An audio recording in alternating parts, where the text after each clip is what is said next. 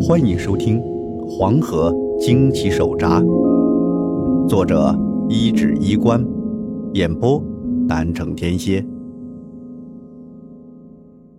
第五章，挖清水泉。这清水泉呐，得说道说道。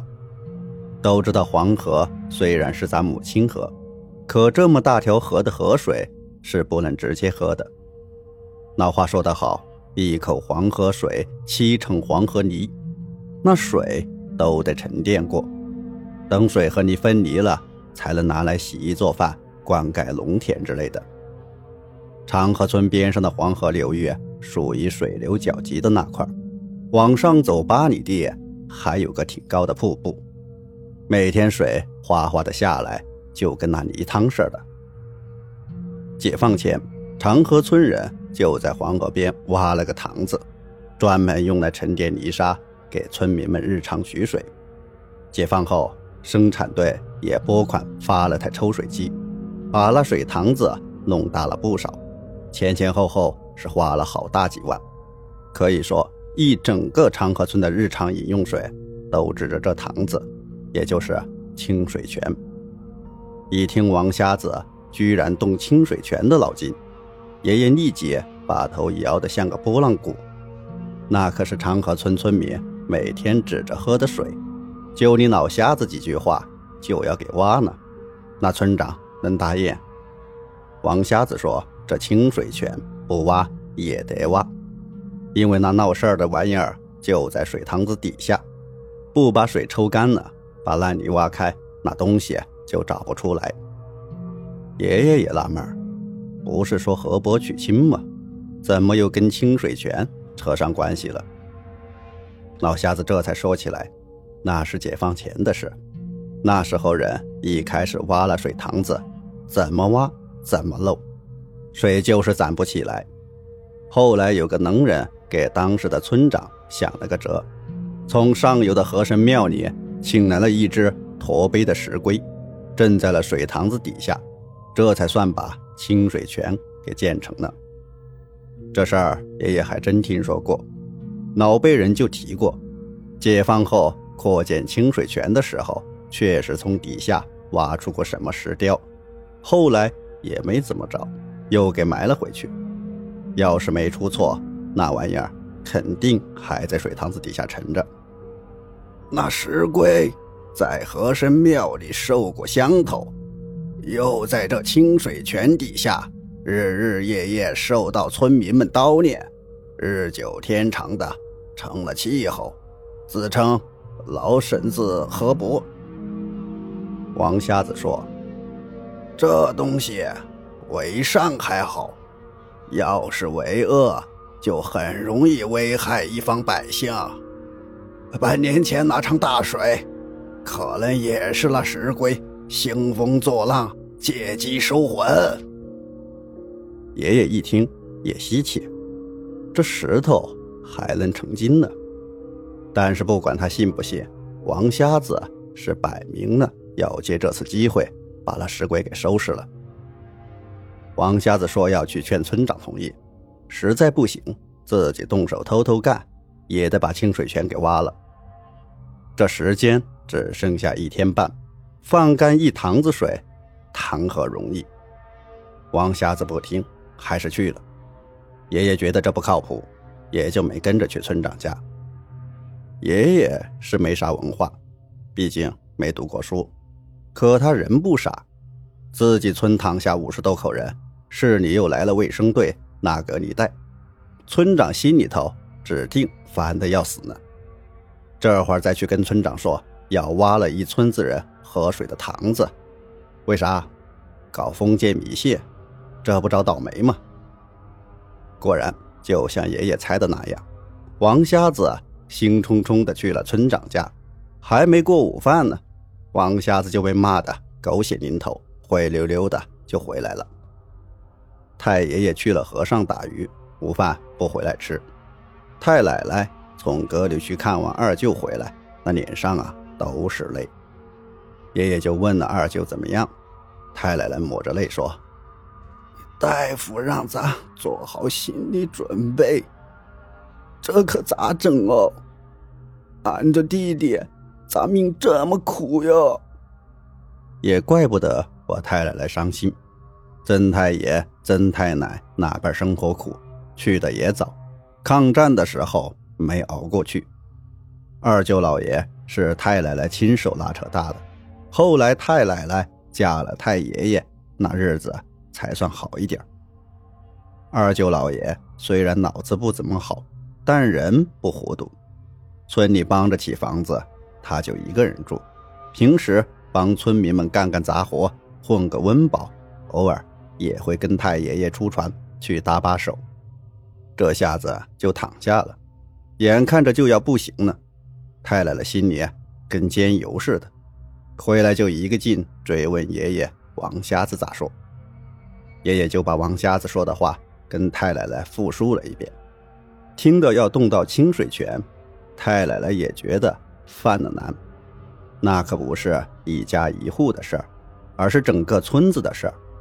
这要怎么说服村长点头呢？饭桌上，两人对面坐着，把拉着盘子里两条筷子粗细的咸鱼，放到嘴里都不知道是什么滋味。尤其是太奶奶吃着吃着又开始抹眼泪，看得爷爷心里更是难受。爷爷就开始盯着那咸鱼琢磨，想到了隔壁老烟鬼曾说过。有时候正面硬碰硬，那肯定不行。也许旁敲侧击一下，兴许就成了呢。这村子里五十多口人都躺了，那村长家不会一个都没遭难吧？爷爷问了问太奶奶，太奶奶寻思了一会儿说：“村长家两儿子好像都吃了那鱼，也躺下了。我进隔离区的时候。”看见守城了，那可惨的，五大三粗的壮汉子，被那个黑斑养的都哭了，听着可揪心呢。爷爷一听，脑子里灵光一闪，说：“哎娘，你试着跟守城哥说说，就说俺有法子治这病，你让他想办法跟村长说说。”太奶奶一听，心里有些紧张。大牛子，这话可不能瞎说。这时候说这种话，那是要担责任的。爷爷说这话的时候，心里也紧张，可是他也就能想到这个笨办法，不能说服村长同意动清水泉，那就只能眼睁睁看着五十多口人进棺材了。时间就剩一天多，这可拖不起呀。太奶奶借着晚上送饭的机会，又去了趟隔离区，找着村长的儿子李守臣，把爷爷的话带到。其实这隔离区一开始是许进不许出，后来市里下来的卫生队也发现这压根儿不是啥传染病，自然也就不限制人出入了。爷爷在家是等得焦急不已，根本坐不住，天黑了也没半点睡意。王瞎子也是来了又走，太爷爷、太奶奶先后回了家，但就是没见着村长。眼瞅着天擦黑，爷爷蹲院子里一脸苦闷，心里急呀，这可咋整啊？而这个时候，那门终于被敲响了，但声音很轻，就像耗子挠的似的。爷爷赶紧过去开门，看到门外的村长时。激动的差点哭出来，赶紧把他迎进了门。村长进门就开门见山的问爷爷：“到底有什么治病的法子？”村长也是急呀，自己年纪一大把了，跟婆娘一起努力半辈子，拉扯大两儿子，这会儿一个不慎都躺下了，哪儿能不急呢？更何况今天去隔离区，大夫都让做最坏的打算。对村长这过半百的岁数来说，无疑是个晴天霹雳。一下子要没两儿子，这搁谁受得了啊？因此，哪怕爷爷的话是完全没影的事，但这根救命稻草，他也愿意来试试。爷爷也不隐瞒，紧张哆嗦的把王瞎子的话跟村长说了，为了增强可信度，爷爷还添油加醋的把自己这两天的经历说了出来，并让村长看了看自己小腿肚子上的肉疙瘩和昨晚上到手的乌黑铁印。大伯啊，论辈分，俺是你侄子，俺和守成哥、守义哥是光着屁股一起长大的，俺骗谁也不敢在这节骨眼骗你啊！再说，俺二舅也在里面躺着呢。之前也说过，一个村子的都沾亲带故的。为了说服村长，爷爷把八竿子都打不着的伯姥姥都抬了出来，就盼着村长。能点头动清水泉。后来太爷爷、太奶奶也来说情，村长本来就是抱着病急乱投医的心态来的，此时心里一狠，也管不了水不水的呢。自个儿子那最要紧啊！小八蛋，老子就豁出去信你一回！你这小王八蛋，要是敢涮老子，老子就剪了你裤裆里那玩意儿！做决定的时候，这村长抽烟的手都是抖的，眼睛也都是红的。他基本也知道，做出这决定，自己这村长是做到头了。狠抽一口烟后，村长狠狠地踩灭了烟头，就走了出去。过了没多久，村里的大喇叭就响了起来，大半夜三更的敲锣打鼓喊喇叭。把全村剩下的五十多号劳动力全都叫了起来，到村里操场开动员会。看得出来，村长是真的豁出去了。市里的卫生队可还在村里了。这喇叭喊起来，长河村岗上的、岗下的、睡着的、没睡的，除了隔离区里躺着的、一孤老的，都到操场聚齐了。村子里一共一百来户人。一下子躺去五十多口，每家每户多少都占一个半的。因此，当村长说挖清水泉可能对救人有帮助时，非但没有受到质疑，反而是得到了全部人的响应。为啥？几乎五十多口人都在今天收到通知，让他们做好心理准备。这谁受得了啊？眼下有个希望，尽管这希望。有些不靠谱，人们也都愿意去试试。看到大家都动员起来，爷爷心里的一块大石头总算落了地。所有人拿上家伙，连夜就浩浩荡荡的往清水泉边赶。拿火把的拿火把，拿手电的拿手电。山路上是一片灯火通明。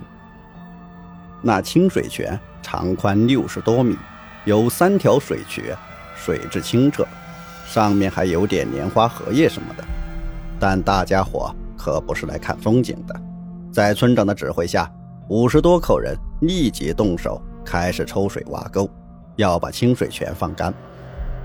一群人热火朝天地干了起来，开渠门的开渠门，往水缸装水的装水，开抽水机的轰隆隆的开抽水机。但奇怪的事儿也发生了，任凭抽水机。哐哧哐哧的抽，那清水泉的水平面就愣不往下掉。原本清澈的水，还有越来越黄的架势。本集播讲完毕，欢迎订阅，下集更加精彩。